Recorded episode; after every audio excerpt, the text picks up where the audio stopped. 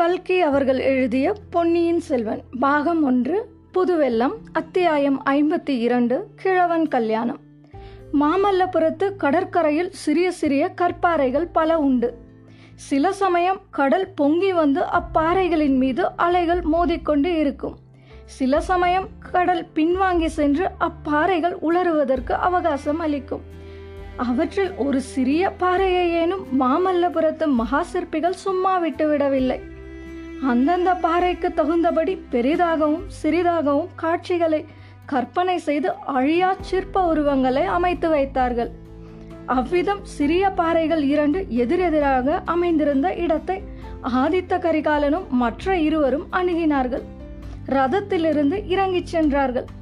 இரண்டு பாறைகளையும் இரண்டு சிம்மாசனங்களாக கருதி கரிகாலனும் மலையமானும் அமர்ந்தார்கள். பார்த்திபேந்திரன் அவர்களுக்கு சற்று அப்பால் நின்றான். அடிக்கடி அலைகள் வந்து அவர்களுடைய முழங்கால் வரையில் நனைத்து கொண்டே இருந்தன. அலைகள் பாறைகளில் மோதிய போது எழுந்த திவலைகள் சில சமயம் அவர்கள் மீது முத்து மழையாக பொழிந்து கொண்டிருந்தன. சற்று தூரத்தில் படகுகள் வரிசை வரிசையாக பல்வகை பண்டங்களை சுமந்து கொண்டு கடலை கிழித்து கொண்டு சென்றன. அப்பண்டங்களை படகிலிருந்து இறக்கி பாய்மரம் விரித்து நின்ற பெரிய மரக்கலங்களில் ஏற்றிக்கொண்டிருந்தார்கள் இரட்டை மண்டல படையெடுப்புக்காக சேகரித்து வைத்த பண்டங்கள் எல்லாம் இலங்கைக்கு போக வேண்டி இருப்பதை நினைத்தால் என் நெஞ்சம் கொதிக்கிறது என்றான் பார்த்திபேந்திரன். பின்னே என்ன செய்கிறது? சோழ நாட்டின் வீரர் படைகள் இலங்கையில் இருக்கின்றன. அவர்கள் போர்க்களங்களில் வெற்றி மேல் வெற்றி அடைந்து வருகிறார்கள். ஆயிரம் வருஷமாக இலங்கை அரசர்கள் வீற்றிருந்து அரசு புரிந்த அனுராதபுரத்தை கைப்பற்றி ஜெயக்கொடி நாட்டியிருக்கிறார்கள். அப்படிப்பட்ட வீரர்கள் பட்டினி கிடந்து சாகும்படி விட்டு விடுவதா என்றான் ஆதித்த கரிகாலன். அப்படி விட வேண்டும் என்று யார் சொன்னார்கள்? உணவு பண்டங்களை அனுப்ப வேண்டியதுதான். ஆனால் சோழ நாட்டிலிருந்து நாகப்பட்டின துறைமுகத்தில் ஏறி போக வேண்டும் அல்லது பாண்டிய நாட்டிலிருந்து சேதுக்கரையில் ஏற்றி அனுப்ப வேண்டும். இந்த வறண்ட தொண்டை மண்டலத்திலிருந்து போக வேண்டிய அவசியம் என்ன?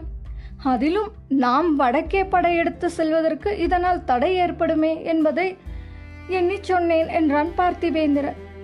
அதை நினைத்தால் எனக்கும் உள்ளம் கொதிக்கத்தான் செய்கிறது. அந்த பாவி பழுவேட்டரையர்களின் நோக்கம் என்னதான் என்று தெரியவில்லை. எத்தனை நாள் இதெல்லாம் சகித்துக் கொண்டிருப்பது?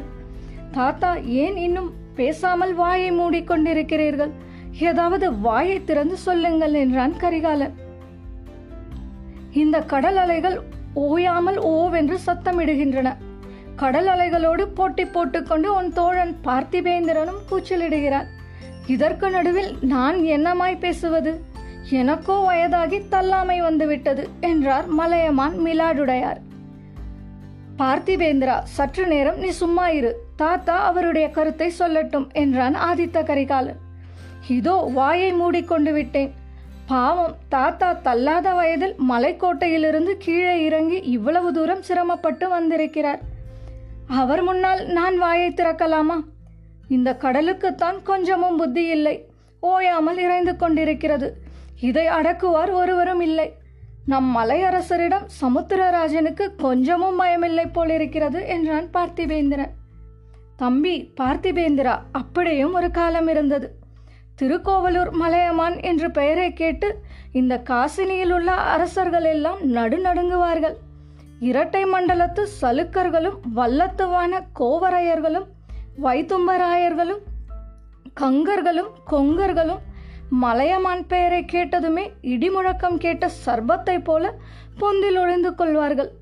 சமுத்திரராஜனும் கொஞ்சம் அடக்கமொடுக்கமாகத்தான் இருப்பான். இந்த உடம்பு கொஞ்சம் தளர்ச்சி அடைந்ததும் இப்போது எல்லோரும் துள்ள ஆரம்பித்திருக்கிறார்கள். ஆயிரம் வருஷத்து பழங்குடியை சேர்ந்த என்னை நேற்றைக்கு மேற்கே இருந்து வந்த பழுவேட்டரையர்கள் ஒழித்துவிட பார்க்கிறார்கள். அது ஒரு நாளும் நடக்கப் போவதில்லை. கரிகாலா பழுவேட்டரையர்களின் நோக்கம் இன்னதென்று தெரியவில்லை என்பதாக சற்று முன்னால் சொன்னாய் அல்லவா அவர்களுடைய நோக்கம் இன்னதென்று நான் சொல்கிறேன். கேள். உன்னையும் உன் சகோதரனையும் தனித்தனியே பலவீனப்படுத்துவதுதான் அவர்களுடைய நோக்கம். இலங்கையில் உன் தம்பி அருள்மொழி தோல்வி அடைய வேண்டும். அதனால் அவனுக்கு அவமானம் நேர வேண்டும். இங்கே உனக்கு உன் தம்பியின் மேல் கோபம் ஏற்பட வேண்டும். நீங்கள் இருவரும் சண்டை போட்டுக் கொள்ள வேண்டும். அதை பார்த்து இந்த கிழவன் வேதனைப்பட வேண்டும். இதுதான் அவர்களுடைய அந்தரங்க நோக்கம் என்று மிலாடுடையார் சொல்லி வருகையில் கரிகாலன் குறுக்கிட்டான். இந்த நேரத்தில் அவர்கள் ஒரு நாளும் வெற்றி போவதில்லை. தாத்தா என் தம்பியையும் என்னையும் யாராலும் பிரிக்க முடியாது. அருள்மொழிக்காக நான் உயிரையும் விடுவேன். எனக்கு ஒவ்வொரு சமயம் தோன்றுகிறது. கப்பல் ஏறி நானும் இலங்கைக்கு போகலாமா என்று. அங்கே அவன் என்ன கஷ்டப்பட்டு கொண்டிருக்கிறானோ என்னமோ நான் இங்கே சுகமாக உண்டு உடுத்து அரண்மனையில் தூங்கிக் கொண்டு காலம் கழிக்கிறேன். என் வாழும் வேலும் துருப்பிடித்து போகின்றன.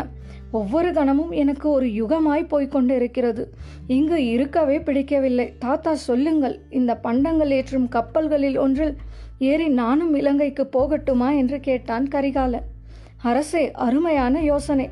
பல நாளாக நான் நினைத்து கொண்டிருந்ததை தாங்களும் சொல்லுகிறீர்கள். புறப்படலாம் வாருங்கள். இதற்கு தாத்தாவை யோசனை கேட்பதில் பயனில்லை. இவரை கேட்டால் வேண்டாம் பொறு என்றுதான் புத்திமதி சொல்லுவார். நாளைக்கே நாம் புறப்படலாம். தொண்டை மண்டல படையில் பாதியை அழைத்து கொண்டு போகலாம். இலங்கை யுத்தத்தை ஒரு வழியாக முடித்துக்கொண்டு நேரே நாகப்பட்டினத்தில் வந்து இறங்கலாம். இறங்கி தஞ்சாவூருக்கு சென்று அந்த பழுவேட்டரையர்களை ஒரு கை பார்த்து விடலாம் என்று பார்த்திவேந்திரன் பொறித்து கொட்டினான். கரிகாலா பார்த்தாயா நான் முதலிலேயே என்ன சொன்னேன்? இவன் வாயை மூடிக்கொண்டிருந்தால்தான் நான் பேசுவேன் என்று சொல்லவில்லையா? இதோ வாயை மூடிக்கொள்கிறேன். தாத்தா நீங்கள் சொல்வதையெல்லாம் சொல்லி முடியுங்கள் என்று பார்த்திபேந்திரன் வாயை கையினால் பொத்திக் கொண்டான். கரிகாலா நீ வீராதி வீரன்.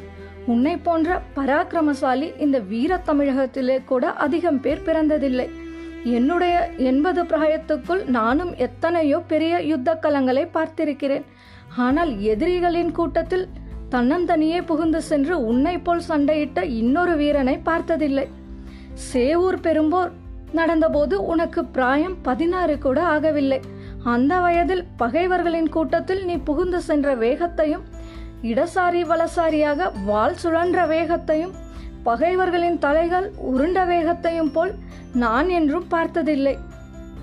இன்னும் என் கண்முன்னால் அந்த காட்சி நின்று கொண்டிருக்கிறது. உன்னைப் போலவே உன் சிநேகிதன் பார்த்திவேந்திரனும் வீராதி வீரன்தான் ஆனால் நீங்கள் இரண்டு பேரும் பதற்றக்காரர்கள் முன்கோபம் உள்ளவர்கள்.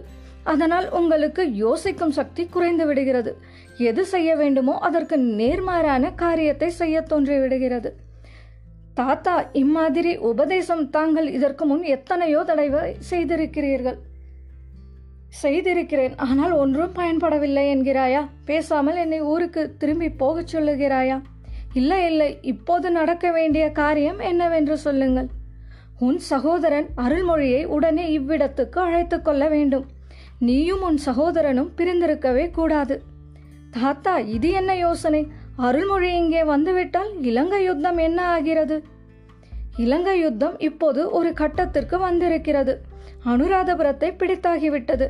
இனி அங்கே மழைக்காலம். இனி நாலு மாதத்திற்கு ஒன்றும் செய்ய முடியாது. பிடித்த இடத்தை விட்டு கொடாமல் பாதுகாத்து வர வேண்டியதுதான். இதை மற்ற தளபதிகள் செய்வார்கள். அருள்மொழி இச்சமயம் இங்கே இருக்க வேண்டியது மிகவும் அவசியம். கரிகாலா உண்மையை மூடி மூடி வைப்பதில் பயன் என்ன?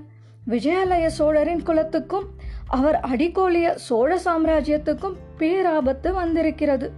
நீயும் உன்னை சேர்ந்தவர்கள் எல்லோரும் இப்போது ஒரே இடத்தில் தங்கி சர்வ ஜாக்கிரதையாக இருக்க வேண்டும். நம்முடைய பலத்தை எல்லாம் திரட்டி வைத்து கொள்ளவும் வேண்டும். எப்போது என்ன விதமான அபாயம் வரும் என்று சொல்ல முடியாது. தாத்தா இது என்ன? இப்படி என்னை பயமுறுத்துகிறீர்கள்? என் கையில் வாள் இருக்கும் வரையில் எனக்கு என்ன பயம்? அப்படிப்பட்ட அபாயம் வந்தால் என்ன? தன்னம் தனியாக நின்று சமாளிப்பேன். எத்தகைய அபாயத்துக்கும் நான் பயப்படுகிறவன் அல்ல என்றான். நீ எப்படிப்பட்ட தைரியசாலி என்று எனக்கு சொல்ல வேண்டுமா? ஆயினும் திருவள்ளுவர் பெருமான் சொல்லி இருப்பதையும் சில சமயம் எண்ணி பார்க்க வேண்டும். அஞ்சுவது அஞ்சாமை பேதைமை அஞ்சுவது அஞ்சல் அறிவார் தொழில் என்று அந்த மகான் சொல்லியிருக்கிறார். போர்க்களத்தில் பகைவர்களுக்கு எதிரெதிரே நின்று போரிடும்போது அச்சம் கூடாது. அப்படி பயப்படுகிறவன் கோழை. அவ்விதம் பயப்படுகிற பிள்ளை என் வம்சத்தில் பிறந்தால் அவனை நானே இந்த கிழடாய் போன வலுவிழந்த கையினால் வெட்டி போட்டு விடுவேன். ஆனால் மறைவில் நடக்கிற சதிகளுக்கும் சூழ்ச்சிகளுக்கும் கண்ணுக்கு தெரியாத அபாயங்களுக்கும் பயப்பட்டே ஆக வேண்டும். பயப்பட்டு அந்தந்த நிலைமைக்கு தகுந்த முன்ஜாக்கிரதையும் செய்து கொள்ள வேண்டும். அரச குலத்தில் பிறந்து சிம்மாசனத்திற்கு உரியவர்கள் இந்த விஷயத்தில் அஜாக்கிரதையாக இருக்கக்கூடாது. இருந்தால் நாட்டுக்கே நாசம் விளையும் என்றார். தாத்தா அப்படி என்ன ரகசிய அபாயங்களை தாங்கள் எதிர்பார்க்கிறீர்கள்? சற்று விளக்கமாக சொன்னால்தானே நாங்களும் ஜாக்கிரதையாக இருக்க முடியும் என்றார்.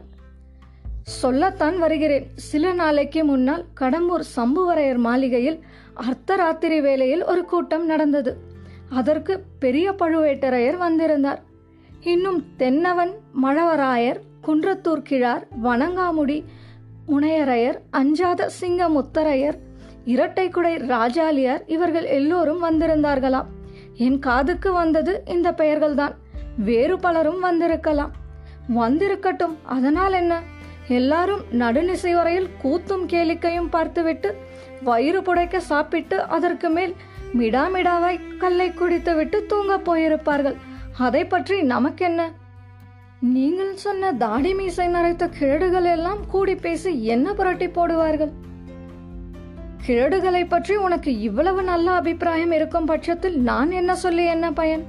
நானும் ஒரு கிழவன் தானே. அவர்களை எல்லோரையும் விட தொண்டு கிழவன் நான். தாத்தா கோபம் வேண்டாம். அந்த கையாலாகாத கிழங்களோடு தங்களை நான் சேர்த்து விடுவேனா?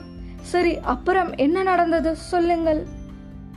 கையாலாகாத கிழங்கள் என்று மறுபடியும் சொல்லுகிறாய். அவர்களில் தலைமை பெரிய கிழவன் கொஞ்ச நாளைக்கு முன்புதான் கல்யாணம் செய்து கொண்டான் என்பதை மறந்து விடாதே இளம் பெண்ணை மணந்த கிழவனைப் போல உலகில் அபாயகரமான இளைஞன் யாரும் இல்லை என்பதை தெரிந்து கொள் என்றார். கிழவனின் கல்யாணத்தை பற்றிய பேச்சு தொடங்கியதும் ஆதித்த கரிகாலனுடைய முகத்தில் ஒரு விசித்திர மாறுதல் உண்டாகியது. அவனுடைய கண்கள் திடீரென்று சிவந்து இரத்த பலி கேட்கும் சூத்திர தேவதையைப் போல விழித்தன. உதடுகள் துடித்துடித்தன பற்கள் நர நரவென்று கொண்டன. இதையெல்லாம் மலையமான் கவனிக்கவில்லை. ஆனால் பார்த்திபேந்திரன் கவனித்துக் கொண்டான். அந்த கல்யாண பேச்சு இப்போது என்னத்துக்கு? ஐயா சம்புவரையர் அரண்மனையில் அப்புறம் என்ன நடந்தது என்பதை சொல்லுங்கள் என்றான் பல்லவ வீரன். அதைத்தான் சொல்ல வந்தேன். ஆனால் வயதாகிவிட்டது அல்லவா? புத்தி தடுமாறி வேறு எங்கேயோ போய்விடுகிறேன். கேள் கரிகாலா பார்த்திபேந்திரா நீயும் கேட்டுக்கொள். அந்த நள்ளிரவு கூட்டம் கிழவர்களின் கூட்டம் மட்டும் அல்ல சில வாலிபர்களும் அதில் இருந்தார்கள் ஒருவன் சம்புவரையன் மகன் கந்தமாறன். இன்னொருவன் என்று தயங்கினதை பார்த்து யார் தாத்தா? இன்னொருவன் யார்? என்று கரிகாலன் தூண்டி கேட்டான். உன்னுடைய பெரிய பாட்டனார் கண்டராதித்தருடைய திருக்குமரன். உன்னுடைய சித்தப்பன் மதுராந்தகத்தேவன் தான் இதை கேட்டதும் ஆதித்த கரிகாலனும் பார்த்திபேந்திரனும் கலகலவென்று சிரித்தார்கள். இது என்ன சிரிப்பு? இந்த சிரிப்புக்கு பொருள் என்ன? மறுபடியும் என்னை பரிகசிக்கிறீர்களா? என்று மிலாடுடையார் கேட்டார். இல்லை தாத்தா இல்லை. மதுராந்தகனை தாங்கள் வாலிபன் என்கிறீர்களே அதற்காகத்தான் சிரிக்கிறோம். அவன் கிழங்களையெல்லாம் தொண்டு கிழடு அல்லவா? பழுத்த சிவஞான கிழடு அல்லவா? என்றான் ஆதித்த கரிகாலன். கிழவனுக்கு சில சமயம் இளவனம் திரும்பும் என்று நீ கேள்விப்பட்டது இல்லையா? அதுபோல மதுராந்தகனுக்கும் இளமை திரும்பி இருக்கிறது சில நாள் முன்பு வரையில் துறவியாகப் போகிறேன் சிவ கைங்கரியம் செய்யப் போகிறேன் என்று சொல்லிக் கொண்டிருந்தவன் ஒன்று இரண்டு மூன்று என்று கல்யாணம் செய்து கொண்டு போகிறான் அல்லவா? செய்து கொள்ளட்டும். இன்னும் பல கல்யாணம் செய்து கொள்ளட்டும். அதனால் என்ன? தம்பி மதுராந்தகனின் கல்யாணங்கள் சாதாரண கல்யாணங்கள் அல்ல. ராஜரீக கல்யாணங்கள். பழுவேட்டரையர்களின் அந்தரங்க சூழ்ச்சியை சேர்ந்த கல்யாணங்கள். தாத்தா இன்னும் எதற்காக மர்மமாகவே பேசிக்கொண்டிருக்கிறீர்கள் சொல்லுங்கள் பழுவேட்டரையர்கள் என்னத்தான் விரும்புகிறார்கள்? ஊர் ஊராய் சென்று அவர்கள் கூட்டம் போடுவதின் நோக்கம் என்ன? மதுராந்தகத்தேவனை வைத்துக்கொண்டு என்ன செய்ய பார்க்கிறார்கள் என்று ஆதித்த கரிகாலன் கேட்டான். வேறு ஒன்றும் இல்லை உனக்கும் உன் தம்பிக்கும் ராஜ்ய உரிமை இல்லை என்று செய்துவிட்டு மதுராந்தகனை சோழ நாட்டின் சிம்மாசனத்தில் ஏற்ற எண்ணி இருக்கிறார்கள் அதற்கு உன் தந்தையின் சம்மதத்தை பெறுவதற்காகவே அவரை தஞ்சை கோட்டையில் சிறையில் வைத்திருப்பது போல் வைத்திருக்கிறார்கள் என்றார் மிலாடுடையார். இத்துடன் அத்தியாயம் ஐம்பத்தி இரண்டு கிழவன் கல்யாணம் நிறைவடைந்தது. மீண்டும் அடுத்த அத்தியாயத்தில் சந்திப்போம். குரல் வண்ணம் உமாச்சாரி. நன்றி.